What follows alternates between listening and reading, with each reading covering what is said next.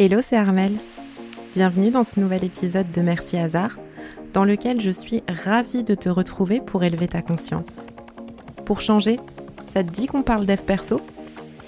D'ailleurs, pendant que tu m'écoutes, j'en profite pour te dire que si le contenu te parle, je te propose deux choses. La première, c'est de t'y abonner. La seconde, c'est de me laisser 5 étoiles. Merci infiniment pour ton soutien. Maintenant, place à l'épisode. Hello tout le monde, ici Armel, je suis de nouveau ravie de vous retrouver dans le cinquième épisode de Merci Hasard, dans lequel on va parler un peu d'écoute. Et je vais démarrer l'épisode avec une petite story time. Récemment, je me suis aperçue que je me trouvais pas suffisamment à l'écoute dans toutes les situations. Donc euh, ça dépend. Euh, certaines situations, je vais être euh, à l'écoute et dans certaines autres situations, peut-être un petit peu moins. Et là, c'était dans le cadre euh, de mon couple, donc avec mon chéri. Je me suis aperçue qu'à un moment donné, euh, j'étais pas suffisamment à son écoute. Je m'en suis aperçue pourquoi? Parce que tout simplement, il y avait des éléments euh, qu'il qui essayait de me transmettre et des éléments que j'avais pas très bien compris.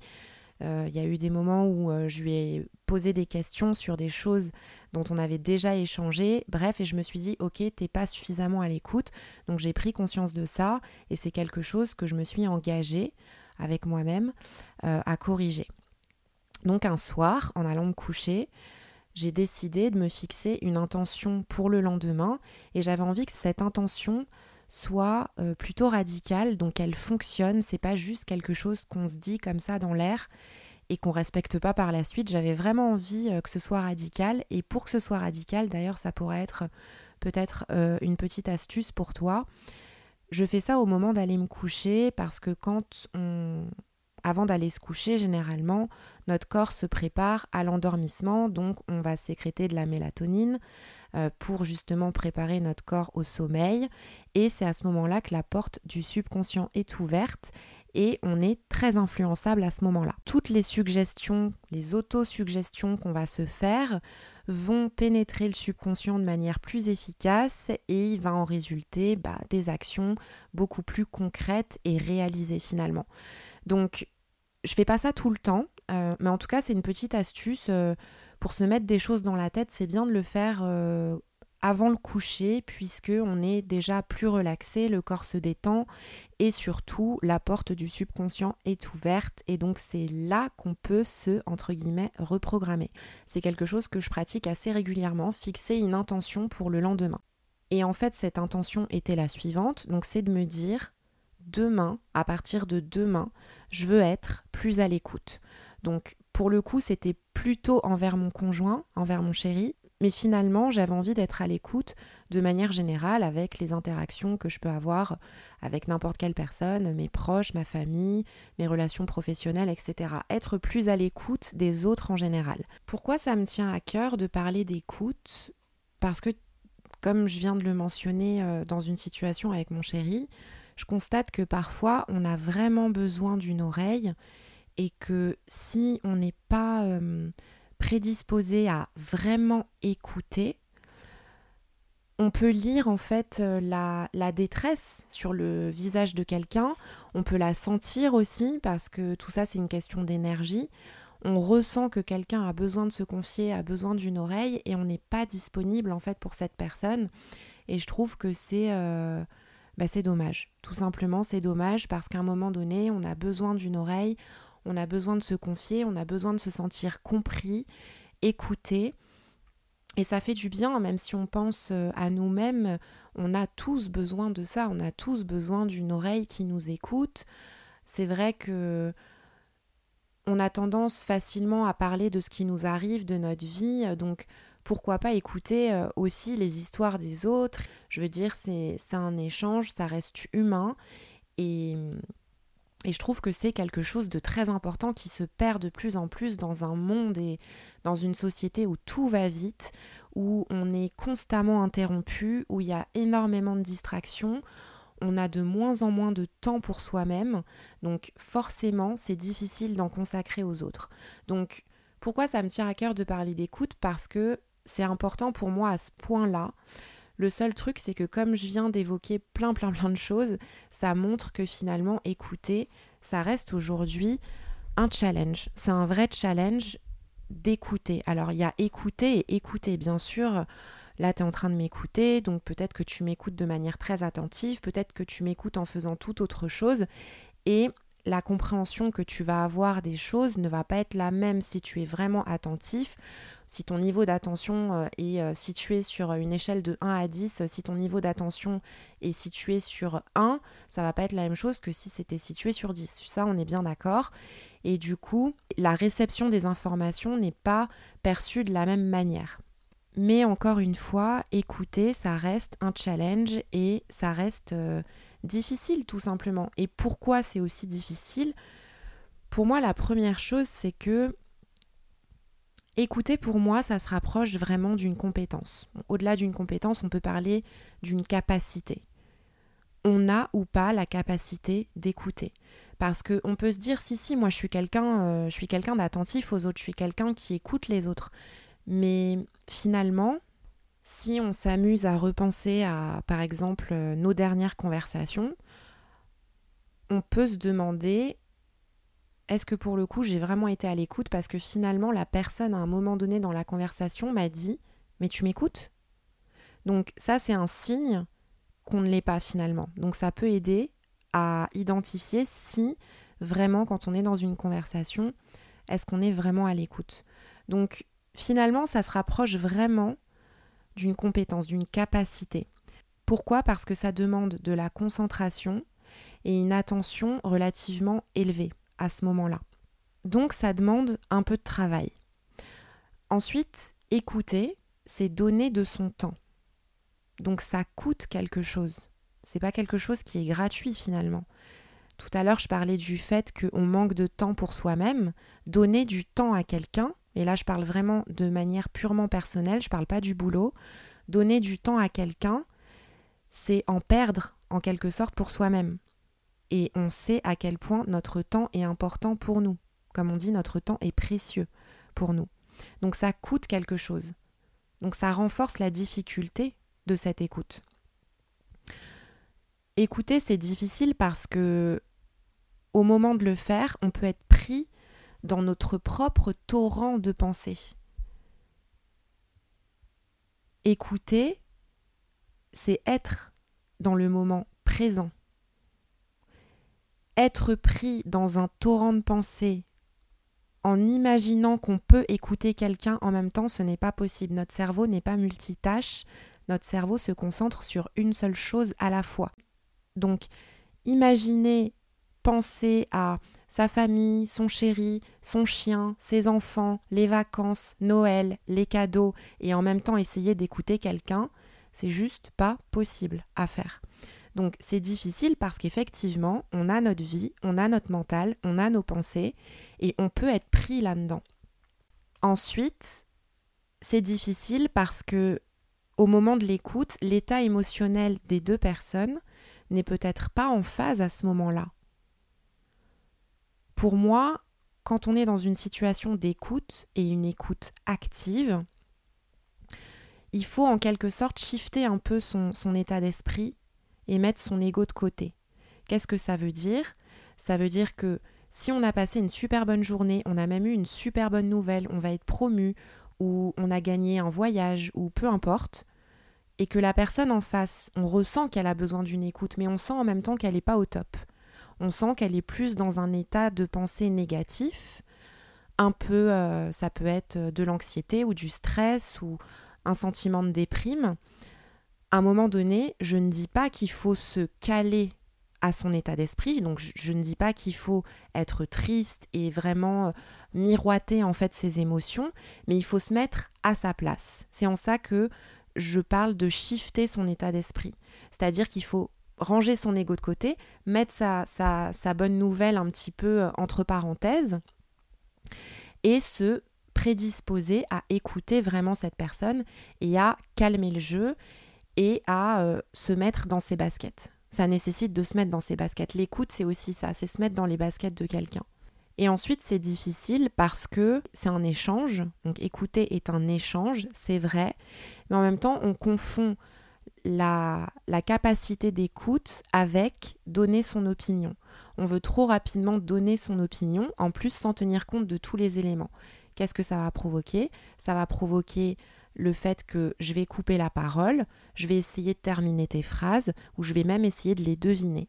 Parce qu'on se précipite dans une situation qu'on pense connaître alors que pas du tout, on n'est pas à la place de cette personne et on veut trop rapidement donner son opinion.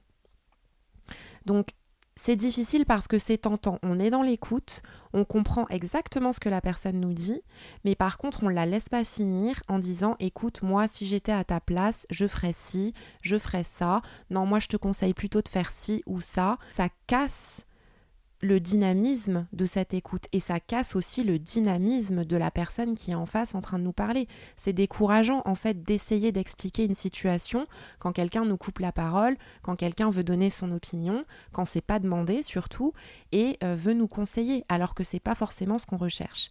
Donc ces cinq points rendent l'écoute difficile à quoi on, peut reconnaître un manque d'écoute, donc je l'ai mentionné un petit peu euh, tout à l'heure, c'est que si une personne, vous êtes pris dans une conversation et la personne vous fait remarquer en vous demandant tu m'écoutes?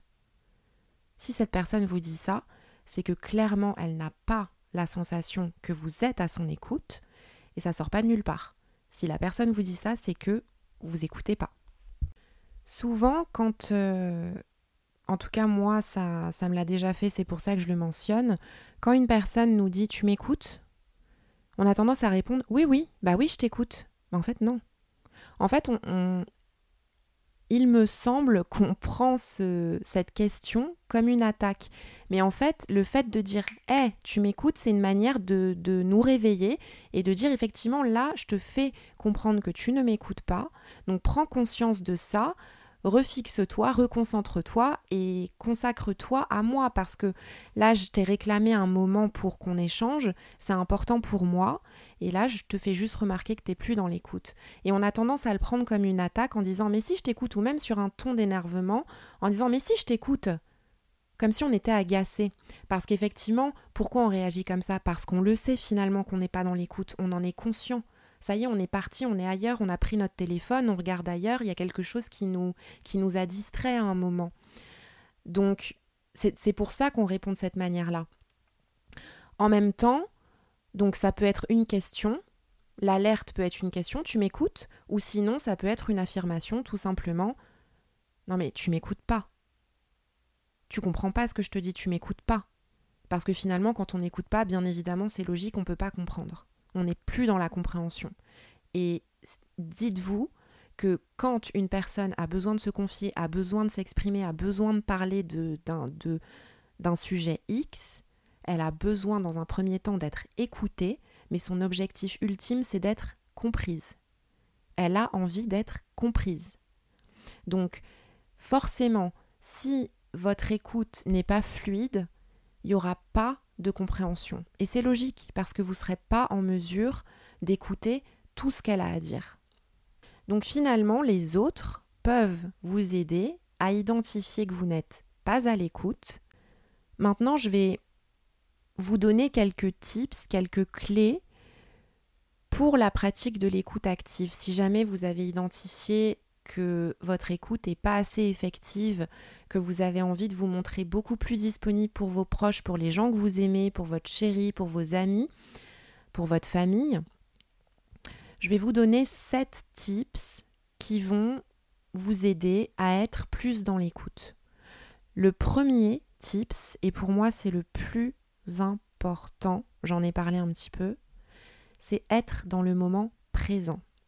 Qu'est-ce que ça veut dire? Tout à l'heure, j'ai dit on peut être pris dans un torrent de pensée au moment d'écouter quelqu'un.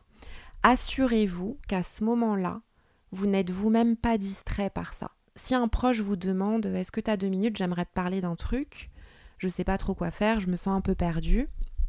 Si vous sentez que c'est pas le moment, ne, ne dites pas à votre proche oui pour qu'après il ait la sensation qu'en fait, euh, clairement, vous le, faites chier. Enfin, je vais parler très crûment, mais permettez-vous de lui dire non en lui, disant simplement là tout de suite c'est pas le moment, j'aimerais être vraiment concentré sur toi à 100% et juste là c'est pas le moment, est-ce qu'on peut faire ça dans une heure, dans deux heures, ce soir, bref vous, vous, vous faites comme vous le souhaitez, mais si vous sentez que c'est pas le moment et que vous avez pas vous ressentez pas là que vous êtes que vous allez pouvoir être disponible pour cette personne être pleinement dans le moment présent, ne lui faites pas de fausses promesses. Vaut mieux dire non, reporter le moment et vraiment être disponible pour cette personne parce que sinon ça va être tout simplement, ben, on risque l'échec et, et, finalement vous n'allez pas être, vous n'allez pas aider cette personne. Donc c'est hyper important d'être dans le moment présent, au moment où vous allez écouter quelqu'un. La pire des choses que vous puissiez faire, c'est regarder votre téléphone en même temps. Enfin, je veux dire, c'est ça, je pense, c'est un truc. Je suis très old school pour ça. Je suis allergique à ça. Quand je suis dans une conversation qui est quand même euh, qui a du sens, qui est significative, où il y a un réel échange, où il y a des connexions, où il y a des émotions, la pire des choses qu'on puisse faire, c'est juste prendre son téléphone, regarder Insta ou peu importe. Mais là, on n'est plus dans l'écoute parce que être dans le moment présent, finalement, c'est quoi? C'est non seulement être disponible physiquement, donc votre corps est présent, mais vous êtes aussi disponible émotionnellement. Et c'est deux choses qui vont ensemble et qui peuvent pas être dissociées. Je pas, mon corps peut pas être là et de l'autre côté je prends mon téléphone et émotionnellement je suis plus là. La personne va le ressentir et c'est pas agréable. Donc vraiment assurez-vous de pouvoir être dans ce moment présent. C'est mon premier tips. Le deuxième, c'est tout simple, c'est de regarder la personne quand elle s'exprime. Pourquoi? C'est pareil. C'est similaire au téléphone. Je te regarde parce que je sens que tu as besoin que je sois là. Donc si je regarde ailleurs, tu vas avoir l'impression que je ne suis plus là, que je suis perdue dans mes pensées ou que bah, typiquement je m'ennuie et que j'ai envie d'être ailleurs. Non, je te regarde quand tu t'exprimes. Comme ça, bah, moi, ça va m'aider à mieux capter tes émotions, mieux capter tes expressions de visage, ton body language, etc. Ça va m'aider à mieux comprendre l'état émotionnel dans lequel tu es. Donc, je te regarde.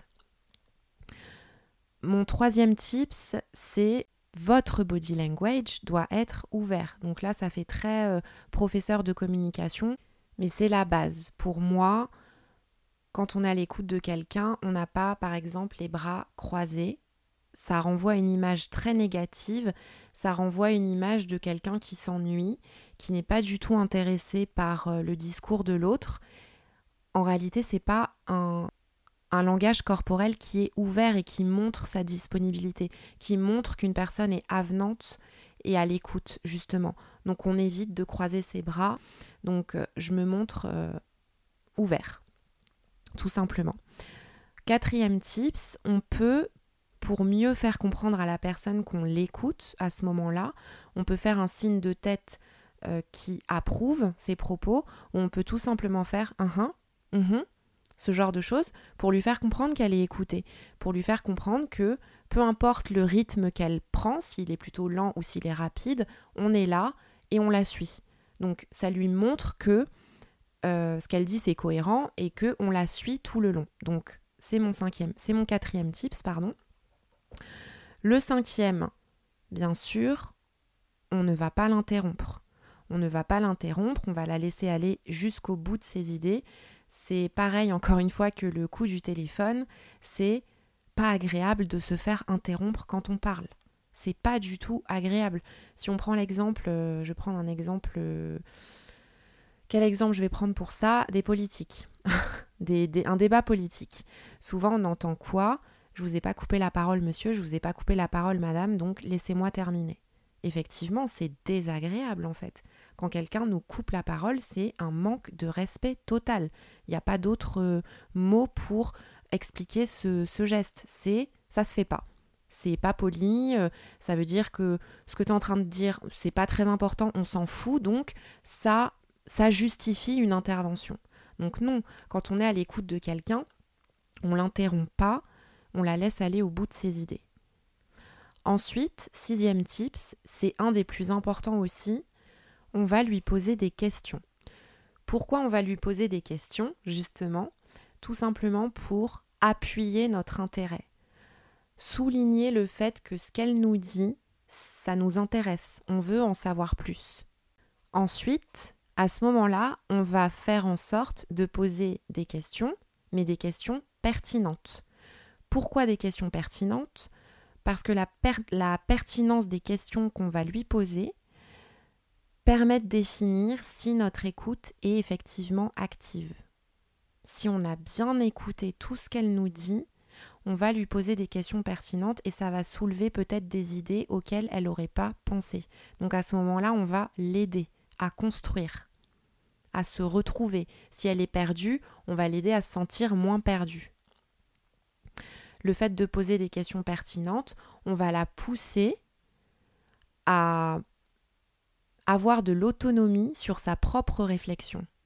Donc tout à l'heure, je parlais du fait que on n'est pas en fait, être à l'écoute, c'est tout sauf être donneur de leçons, moralisateur, donner son opinion, donner des conseils, etc. On n'a pas forcément besoin de ça, encore une fois, quand on recherche une oreille. Quand on a besoin d'une oreille, on n'a pas forcément besoin de conseils et entendre l'opinion des autres. C'est pas forcément ça qu'on cherche. On a besoin juste d'être écouté.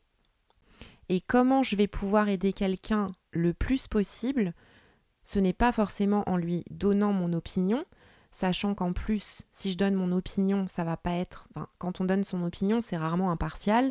C'est je vais projeter mes propres croyances sur sa situation. Le problème, c'est qu'on n'est pas la même personne. La personne qui est en face n'a pas le même raisonnement de pensée, n'a pas le même système de croyance que nous. Donc en fait, à quel point à ce moment-là, je suis en train de l'aider. Donc je vais l'aider en lui posant des questions et en la poussant dans le fait de la rendre capable de tirer des conclusions, prendre des décisions de manière complètement autonome. En fait, ce que je la pousse à faire là, c'est choisir, c'est élire son libre arbitre. Je ne vais pas décider de ce qu'elle doit faire à sa place, je ne suis pas à sa place. Donc finalement, l'écoute, c'est pas euh, dicter le comportement que quelqu'un devrait avoir.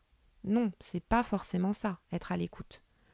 C'est plus aider une personne en lui faisant voir des choses que peut-être elle ne voit pas, en la poussant vers des solutions, en la poussant vers des pistes, mais en aucun cas c'est prendre sa place. C'est vrai que tout à l'heure j'ai parlé de se mettre un petit peu dans ses baskets, mais se mettre dans ses baskets pourquoi? Pour mieux comprendre ce qu'elle traverse. Si la situation dont elle est en train de nous parler, c'est un bonus pour nous si on l'a vécu, tant mieux, parce qu'on saura exactement ce qu'elle traverse. Par contre, on a agi d'une manière vis-à-vis de cette situation, cette personne ne va peut-être pas agir de la même manière. Parce qu'encore une fois, on n'a pas le même mental, on n'a pas le même système de pensée. En revanche, on va lui poser des questions parce que la situation sur laquelle on échange, elle nous est familière, on sait exactement ce qu'elle traverse et on sait quel type de questions pertinentes on peut avoir à lui poser. Et on sait comment l'aider, parce que c'est une situation qu'on connaît. Donc c'est un bonus en fait quand quelqu'un nous parle d'une situation qui nous est familière, qu'elle est en train de traverser. Et c'est exactement, si on prend l'exemple d'un élève et son mentor, c'est exactement ça. Le mentor aura traversé des difficultés que l'élève traverse actuellement, donc il va savoir quelles questions il va lui poser pour pouvoir l'aider. Mais en aucun cas, il va lui dire bah, En fait, moi, j'ai vécu cette situation et voilà comment j'ai fait. Il peut lui parler de ça, mais à quel point ça va l'aider? Parce que peut-être qu'il n'aura pas les mêmes outils, les mêmes ressources pour faire exactement la même chose. Donc sans ça, je veux dire que les questions sont beaucoup plus puissantes qu'une simple opinion quand on est dans l'écoute. Et la pertinence de ces questions fait sens. Je me suis un petit peu arrêtée sur ce tips parce que pour moi c'est l'un des plus importants. Si vraiment on veut être dans l'écoute mais finalement aider quelqu'un, aller un petit peu plus loin dans son écoute, c'est un des tips les plus importants. Et enfin le dernier, donc euh, je l'ai mentionné au début, c'est fixer une intention. Si on veut progresser dans la pratique de l'écoute active, on peut profiter du soir au moment de l'endormissement, quand la porte du subconscient est ouverte, pour fixer une intention, pour qu'elle aille directement dans, le subconscient. Et ça, ça renforce en fait le côté radical de cette chose. C'est pas juste je fixe mon intention d'être plus à l'écoute euh, pour le lendemain juste dans l'air. Non, je la transmets à mon subconscient et je sais que mon comportement va être de pair avec l'intention que j'aurai fixée. Quand je vais me réveiller, je vais avoir le sentiment que oui, je suis quelqu'un d'à l'écoute. C'est un septième type, c'est un peu bonus. Testez-le pour voir si ça fonctionne avec vous. Et enfin, comment on peut savoir que notre écoute est réussie? Bah, Tout simplement, alors c'est pas, faut pas aller chercher bien loin. Quand vous savez que l'écoute est réussie, la personne vous dira juste merci. Finalement, au lieu de donner votre avis, comme je viens de l'évoquer, basé sur vos propres croyances, du type à ta place je ferais ou si j'étais toi je ferais, encore une fois, vous amenez la personne vers une totale autonomie dans sa réflexion. En lui offrant ce sentiment de pencher vers la bonne décision. Le fait d'être autonome dans ses choix, dans ses décisions, ça rend ce choix et cette décision beaucoup plus euh, sain et serein. Enfin, ça, ça renforce cette sérénité en fait. Merci de m'avoir écouté, ça m'a aidé. Là, je sais que je fais le bon choix. Je sais que je me dirige vers la bonne voie. Donc la personne vous remerciera tout simplement et parfois même ça va un peu plus loin. Elle va vous faire un câlin si c'était un moment difficile pour elle, s'il y a eu des pleurs, s'il y a eu euh, euh, de la vulnérabilité dans ses propos, vous l'avez senti vraiment très fragile, sensible, hypersensible. Euh, elle va vous prendre dans ses bras, elle va vous dire merci beaucoup, ça m'a fait du bien, j'en avais besoin. Vraiment, elle va être dans cette, euh, dans cette sphère de reconnaissance et de gratitude, et vous allez le ressentir aussi de votre côté, et c'est une satisfaction. Euh, c'est une satisfaction inestimable en fait. Vous, vous allez le ressentir et vous allez vous dire ok, j'ai voulu, être plus à l'écoute et je pense que c'est réussi pour le coup. J'ai réussi. C'est pas pour prouver quelque chose à qui que ce soit, c'est pour soi-même. C'est j'avais envie d'être à l'écoute de quelqu'un, j'ai réussi parce que finalement cette personne m'a dit merci et je sais que je l'ai aidé à passer une étape. Je sais que je l'ai aidé à traverser un moment difficile et, et pour moi c'est une grande grande satisfaction. Je voulais revenir juste deux minutes avant de clôturer cet épisode. On arrive à la fin bientôt revenir sur le fait de se positionner en donneur de leçons, donneur de conseils, moralisateur, etc. quand on est dans l'écoute. Je pense que ça nous est tous arrivé de connaître en tout cas quelqu'un qui a perdu un être cher, qui a perdu un proche. Est-ce que vraiment dans ce genre de situation, on va chercher à se positionner en donneur de leçons, donneur de conseils?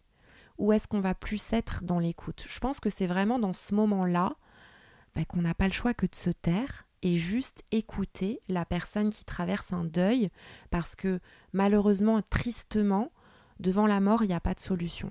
Donc, qu'est-ce qu'on peut faire de plus pour cette personne? On ne pourra pas ramener l'être cher, on ne pourra pas faire de miracle.